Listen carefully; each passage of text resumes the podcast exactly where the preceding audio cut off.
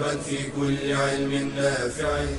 ينمو العلم ويتقدم بتقنياته ومجالاته ومعه نطور أدواتنا في تقديم العلم الشرعي. أكاديمية زاد. زاد أكاديمية ينبوعها. صاف صاف ليروي غلة الظمآن. وتعلم اللغة الفصيحة ورعاها بطريف أسلوب وحسن بيان. بشرى لنا زاد أكاديمية للعلم كالأزهار في البستان. بسم الله الرحمن الرحيم. الحمد لله رب العالمين والصلاة والسلام على نبينا محمد وعلى آله وأصحابه أجمعين. أما بعد فالسلام عليكم ورحمة الله وبركاته. حياكم الله وبياكم إخوة المتابعين وأخواتي المتابعات. نحن في الدرس الخامس من دروس المستوى الثاني من منهج اللغة العربية في برنامج أكاديمية زاد. يعقد في أوائل سنة أربعين وأربعمائة وألف من هجرة الحبيب المصطفى عليه الصلاة والسلام ونحن في الدرس الخامس الذي يعقد في مدينة جدة حرسها الله تعالى. في الدروس الماضية كنا تكلمنا على أنواع المعارف وقلنا إنها ستة. الأول العلم وشرحناه والثاني الضمير وشرحناه. والنوع الثالث من المعارف هو اسم الإشارة أسماء الإشارة. وسنشرحها إن شاء الله في هذا الدرس. نستعين بالله عز وجل ونقول إن أسماء الإشارة أيضا أسماء محصورة فحصرها أسهل من تعريفها. فلهذا يقولون فيها من باب التسهيل والتقريب يقول أسماء الإشارة هذا وإخوانه. هذا وإخوانه. وإن شئتم التعريف فالتعريف يقولون اسم الإشارة هو اسم يعين مسماه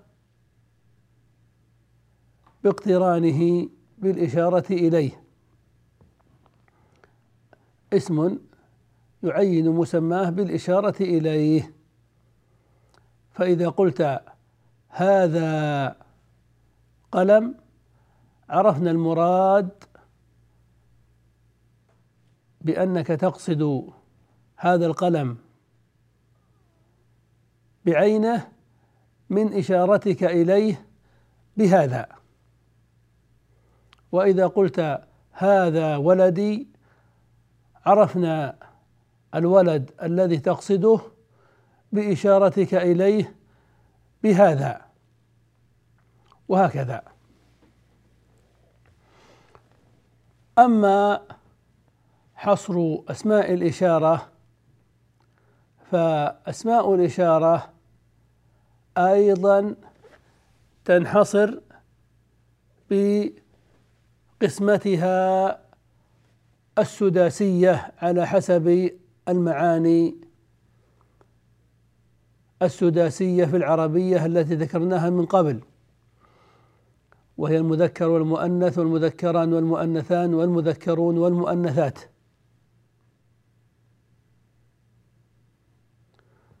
فالمذكر نشير إليه بذا نقول ذا قلم ذا ولدي. ويجوز بكثرة أن تصل التنبيه باسم الإشارة. فتقول هذا قلمي وهذا ولدي وهذا بلدي. إذا فهمنا من ذلك أن اسم الإشارة هو ذا. أما ها في هذا فهو حرف تنبيه. يدخل لتنبيه المستمع إلى المشار إليه.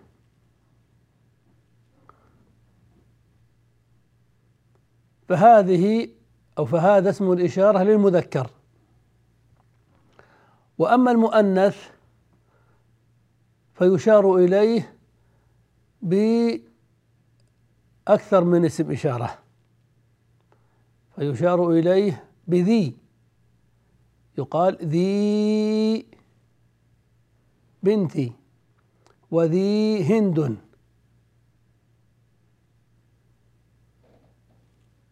أو ذهي. نقول ذهي بنتي أو ذهي هند أو تي. نقول تي بنت وتي هند.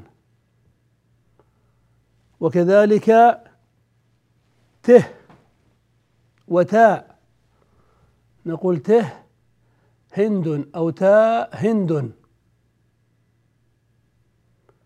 ويجوز أن تتصل التنبيه بها. فنقول ذي بنتي أو هذه بنتي. ونقول ذه بنتي أو هذه بنتي. وكل ذلك جائز.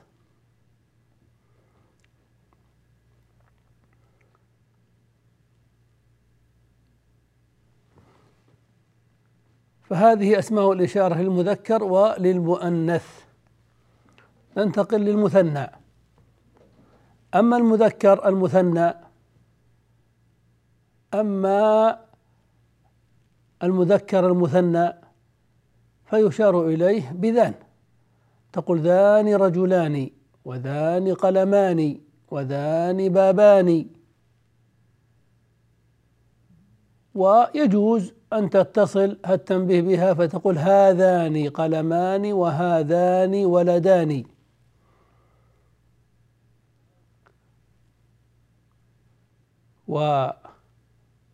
والمثنى المؤنث يشار إليه بتان. تان بنتان. وتان كراستان وتقول هاتان بنتان وهاتان كراستان طيب وجمع الذكور يشار إليه بها بأولئي يشار إليه بأولئي تقول أولئي رجال. أولئي أولادي. أو تصل به التنبيه فتقول هؤلاء رجال وهؤلاء أولادي. قلنا وصل التنبيه بأسماء الإشارة كثير. وجمع الإناث يشار إليه بهؤلاء أيضا. تقول أولئك نساء أو هؤلاء نساء. وأولئك أقلام وهؤلاء أقلام. إذا فأسماء الإشارة قلنا محصورة وهي ذا وذي وكذلك ذه وتي وتا وته وذان وتان وهؤلاء. هذه خمسة. نضيف إليها اسمين للإشارة إلى المكان. اسمان للإشارة إلى المكان وهما هنا وثم هنا وثم تقول في الإشارة إلى المكان اجلس هنا. تشير إلى المكان. أو اجلس ثم. تشير إلى المكان.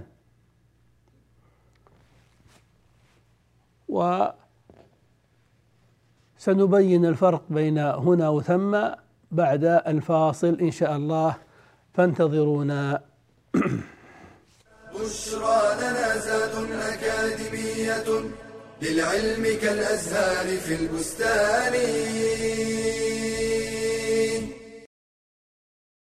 من أعظم الأخطار التي تهدد المجتمع وتجعل بناءه هشا ضعيفا. جهل المرأة بما تحتاج إليه من أمور دينها ودنياها وشؤون حياتها فهي الساعد الآخر لبناء المجتمع. فالمرأة الجاهلة لا يمكنها القيام بتربية صحيحة أو إعانة لأبنائها على التعلم والرقي بل ربما أنشأتهم على أفكار خاطئة أو معتقدات فاسدة. فبالجهل تتبرج المرأة فتفتن نفسها وغيرها وبالجهل تضيع المرأة حق زوجها وتنفره من البيت فيتفرق شمل الأسرة. وبالجهل وقعت كثير من النساء في الخرافات والسحر والشعوذة فالواجب على المرأة أن تحرص على طلب العلم وألا يمنعها الحياء من ذلك فإنه لا حياء في طلب العلم. كما قالت أم المؤمنين عائشة رضي الله عنها نعم النساء نساء الأنصار لم يكن يمنعهن الحياء أن يتفقهن في الدين. بشرى لنا زاد أكاديمية للعلم كالأزهار في البستان. بسم الله الرحمن الرحيم. ذكرنا أن أسماء الإشارة محصورة وهي ذا وذي وذاني وتاني وهؤلاء. نضيف إلى هذه الخمسة اسمين للإشارة إلى المكان وهما هنا وثم. فتقول اجلس هنا فتشير بهنا إلى مكان وتقول اجلس ثم. فتشير بثم إلى مكان. وسيأتي أن هنا للإشارة إلى المكان القريب وثم للإشارة إلى المكان البعيد. بهذا حصرنا أسماء الإشارة فلهذا لسنا بحاجة للتعريف وشرح التعريف وإن كنا قد ذكرناه في بداية الدرس. طيب. فإن سألت بعد ذلك فقلت عرفنا أسماء الإشارة فكيف نعربها؟ فالجواب هذا شيء طيب أن يكون طالب العربية وطالبة العربية مهتما بالإعراب لأن الإعراب من أهم تطبيقات النحو. ولهذا كلما درست شيئا في العربية احرص على أن تعرف إعرابه فإن الأعاريب غالبا متشابهة. فإذا أتقنت شيئا من الإعراب فاعلم أنه سيساعدك في معرفة أوجه أخرى كثيرة من الإعراب. أسماء الإشارة كما درستم في المستوى الأول من المبنيات. كلها إلا المثنى منها فإنه معرب. وعلى ذلك فالمبني يعرب إعراب المبني. والمعرب منه سيعرب إعراب المثنى. فلهذا نقول جاء هذا الرجل جاء فعل ماض وهذا فاعل. طيب والفاعل حكمه الرفع لكن نقول فاعل مرفوع أو في محل رافع عرفنا أن المعرب مرفوع والمبني في محل رفع وهذا مبني. إذا نقول هذا فاعل في محل رفع مبني على السكون. وتقول أكرمت هذا الرجل. أكرمت فعل والتاء فاعل. وهذا مفعول به والمفعول به نصب. لكن نقول منصوب في محل ناصب. عرفنا أنه في محل نصب لأنه مبني على السكون. ونقول سلمت على هذا الرجل. فسلمت فعل وفاعل وعلى حرف جر. وهذا اسم إشارة مسبوق بحرف جر فحكمه الجر. لكن نقول مجرور في محل جر نقول اسم إشارة في محل جر. وكذلك في جاء هؤلاء هؤلاء جاء فعل هؤلاء فاعل.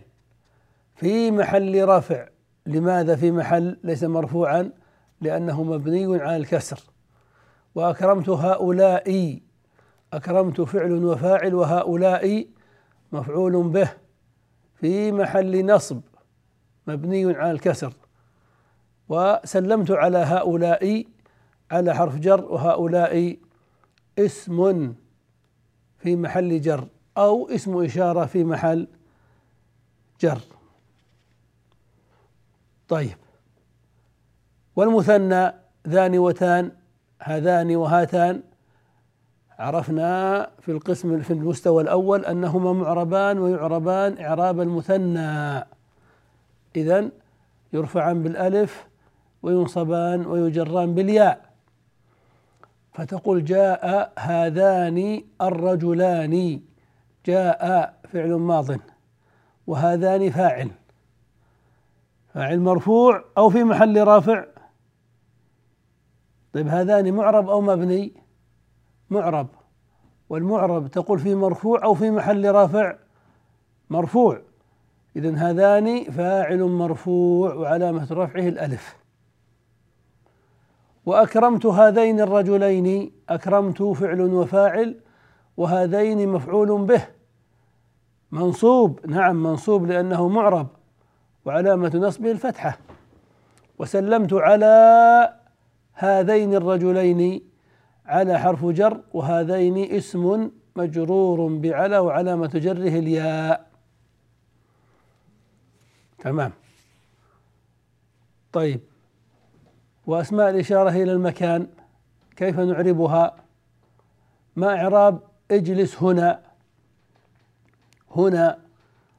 هنا. هذا اسم. لكن دل على ماذا في الفعل؟ دل على مكان الفعل. وسيأتي أن الاسم إذا دل على مكان الفعل فهو ظرف مكان. ظرف مكان مفعول فيه. وظرف المكان حكمه النصب. إذا كيف نعرب هنا ظرف مكان؟ ظرف المكان حكمه النصب لكن يقول منصوب في محل ناصب. اسمها الإشارة مبنية إلا المثنى. إذا هذا مبني.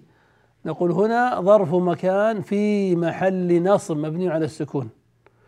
اجلس ثم ثم ظرف مكان في محل نصب مبني على الفتح مبني على الفتح.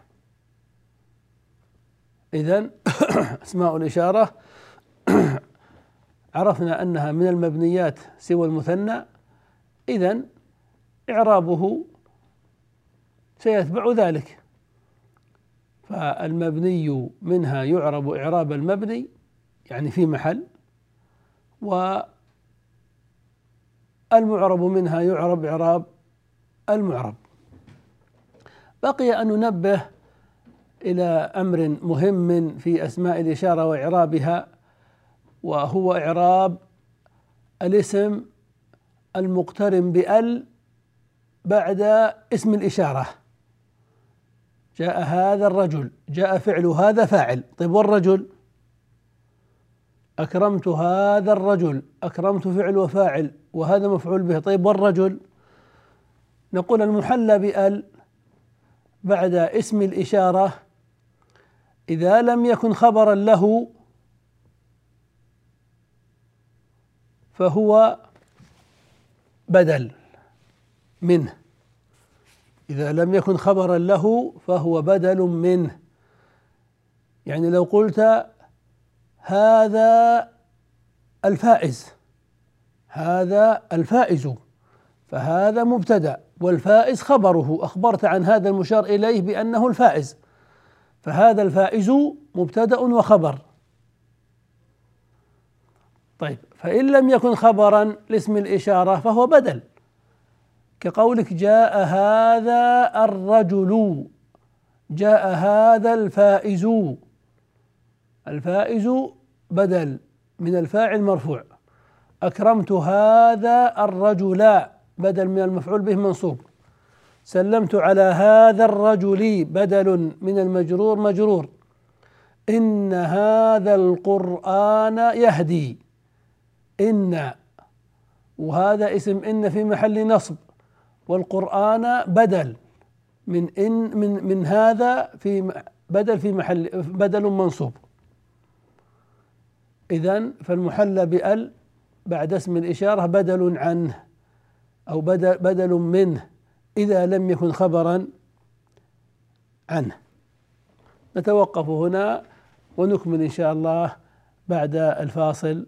فانتظرونا بشرى لنا زاد أكاديمية للعلم كالأزهار في البستان.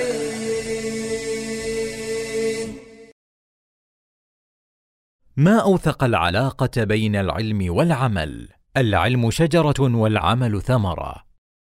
والعلم يهتف بالعمل فإن أجابه وإلا ارتحل. قال النبي صلى الله عليه وسلم القرآن حجة لك أو عليك. أي تنتفع به إن تلوته وعملت به وإلا فهو حجة عليك. وإنما يراد العلم لأجل العمل. قال أبو الدرداء لا تكون بالعلم عالما حتى تكون به عاملا. وقد ذم الله تعالى من لا يعملون بالعلم فقال أتأمرون الناس بالبر وتنسون أنفسكم وأنتم تتلون الكتاب أفلا تعقلون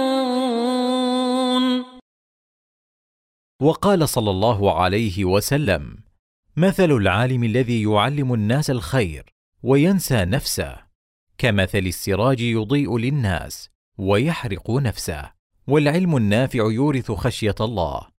قال تعالى إنما يخشى الله من عباده العلماء.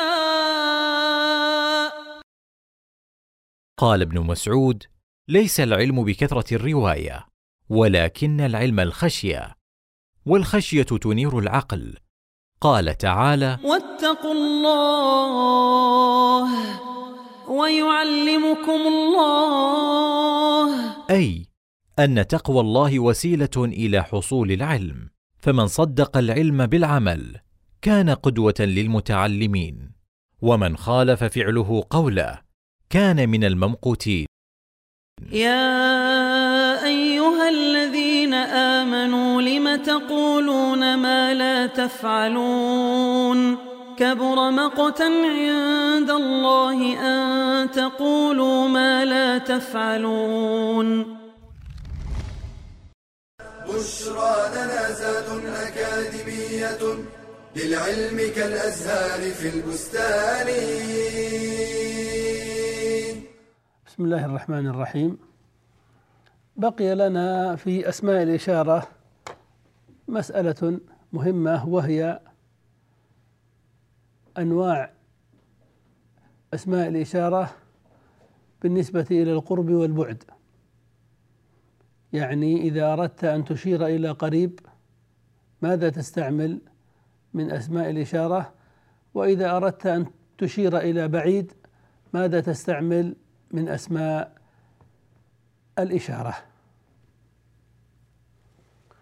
فأسماء الإشارة إذا كانت للبعيد فإنك تدخل عليها الكاف. وتسمى كاف البعد. أو الكاف واللام إذا اجتمعا وتسمى اللام أيضا للبعد. وإذا كان المشار إليه قريبا لا بعيدا فإنك لا تدخل على اسم الإشارة لا الكاف ولا اللام. تأتي باسم الإشارة ذا أو تصل به التنبيه هذا إذا فإذا أردت أن تشير إلى قريب تقول ذا قلم أو هذا قلم. أعطني هذا القلم. تريد قلما قريبا.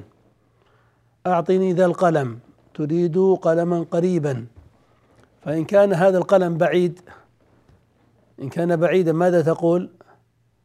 ها تقول ذاك. أعطني ذاك القلم أو ذلك القلم.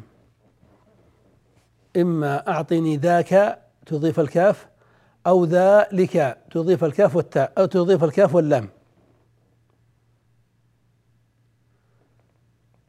هكذا تقول العرب وهذا من اهتمام العربية بالتفريق بين المعاني. وهذه من دقة العربية. أنها تخضع الألفاظ للمعاني. فمن خلال هذه الألفاظ يفرق العربي بين المعاني يفهمها مباشرة من خلال الألفاظ. ما في داعي أن تزيد كلمات كثيرة كما في كثير من اللغات لكي تبين هذه المعاني. يعني لا داعي إلى أن تقول أعطني هذا القلم البعيد. فيستغنون عن كلمة البعيد بالكاف فقط. أعطني ذلك القلم. أعرف أنه بعيد. ما في داعي أن تقول أعطني هذا القلم القريب. تقول أعطني هذا القلم أعرف أنه قريب. فلهذا كانت اللغة العربية من أكثر اللغات اختصارا وإيجازا لأن ألفاظها تدل على هذه المعاني الدقيقة. وتقول ذي بنتي أو هذه بنتي إذا كانت قريبة. وإذا كانت بعيدة ماذا تقول في الإشارة إليها؟ نعم إما أن نضيف الكاف فنقول تيك بنتي. أو نضيف اللام والكاف فنقول تلك بنتي. فنعرف أنك تعني أن بنتك بعيدة فأشرت إليها بذلك. كذلك في أسماء الإشارة إلى المكان أيضا. فرقوا بين المكان القريب والبعيد. ففي القريب يقولون هنا اجلس هنا. أعلم أن المكان الذي تريد أن أجلس فيه قريب أو تصل به هاء التنبيه فتقول اجلس ها هنا. نعم اجلس هنا أو ها هنا. كلاهما جائز ويدلان على أن المكان قريب. فإن كان المكان بعيد كان بعيدا فإنك تدخل عليه الكاف فتقول اجلس هناك. اجلس هناك أو هنالك. تدخل الكاف أو اللام والكاف. اجلس هناك أو هنالك. وأيضا وضعوا للمكان البعيد ثم. اجلس ثم ثم بمعنى هناك أو هنالك. يعني للإشارة إلى المكان البعيد. ثم بفتح الثاء. غير ثم. ثم بضم الثاء هذا حرف عطف. جاء محمد ثم خالد. هذا حرف عطف. لا اسم الإشارة ثم بفتح الثاء. طيب. ننظر في بعض الأمثلة والشواهد. نعم. قال تعالى هذا خلق الله. إشارة للقريب ذلك هو الفوز العظيم. إشارة للبعيد. البعد قد يكون بعدا حقيقيا حسيا كأن يكون القلم بعيدا. وقد يكون البعد مجازيا للمبالغة في التعظيم. أو التنبيه على أنه بعيد عن القلب ولو كان قريبا في الجسم. ذلك هو الفوز العظيم. عن تعظيما له وتفخيما له. إن هذه تذكرة هذه إشارة للقريب. قال هنالك ابتلي المؤمنون وزلزلوا زلزالا شديدا. إشارة للبعيد. قال تعالى هذان خصمان اختصموا في ربهم. إشارة للقريب لكن مثنى مذكر.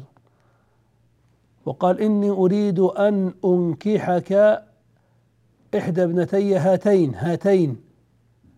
هذا إشارة للمثنى المؤنث القريب. طيب.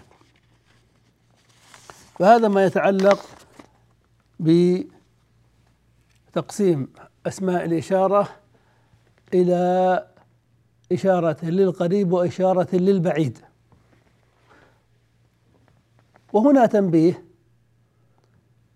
فإن بعض النحويين المتأخرين يفصل في هذه المسألة فيقول إن اسم الإشارة إذا لم يقترن باللام والكاف فهو القريب. كذا قلم وهذا قلم. فإن اقترن بالكاف فهو للمتوسط. ذاك. فإن اقترن بالكاف واللام معا فهو للبعيد. ذلك. يعني يقسم المشار إليه بالنسبة للبعد والقرب إلى ثلاثة أقسام قريب ومتوسط وبعيد. وهذا التقسيم لا تدل عليه اللغة ولم يذكره المحققون بل الذي ذكروه أن المشار إليه إما قريب أو بعيد كما فصلنا. أما دخول الكاف أو الكاف واللام فهذه لغات. للعرب وليست دلالة على التوسط والبعد فالبعيد له الكاف أو الكاف واللام باختلاف لغات العرب. هذا نهاية الكلام على النوع الثالث من أنواع المعارف وهي, أسماء الإشارة لنتكلم بإذن الله في الدرس القادم على النوع الرابع من المعارف وهي الأسماء الموصولة فإلى ذلكم الحين. حفظكم الله ورعاكم والله أعلم وصلى الله وسلم على نبينا محمد وعلى آله وأصحابه أجمعين. تلك العلوم دروسها ميسورة في صرح علم الراسخ الأركان بشرى لنا بشرى لنا بشرى لنا زاد أكاديمية للعلم كالأزهار في البستان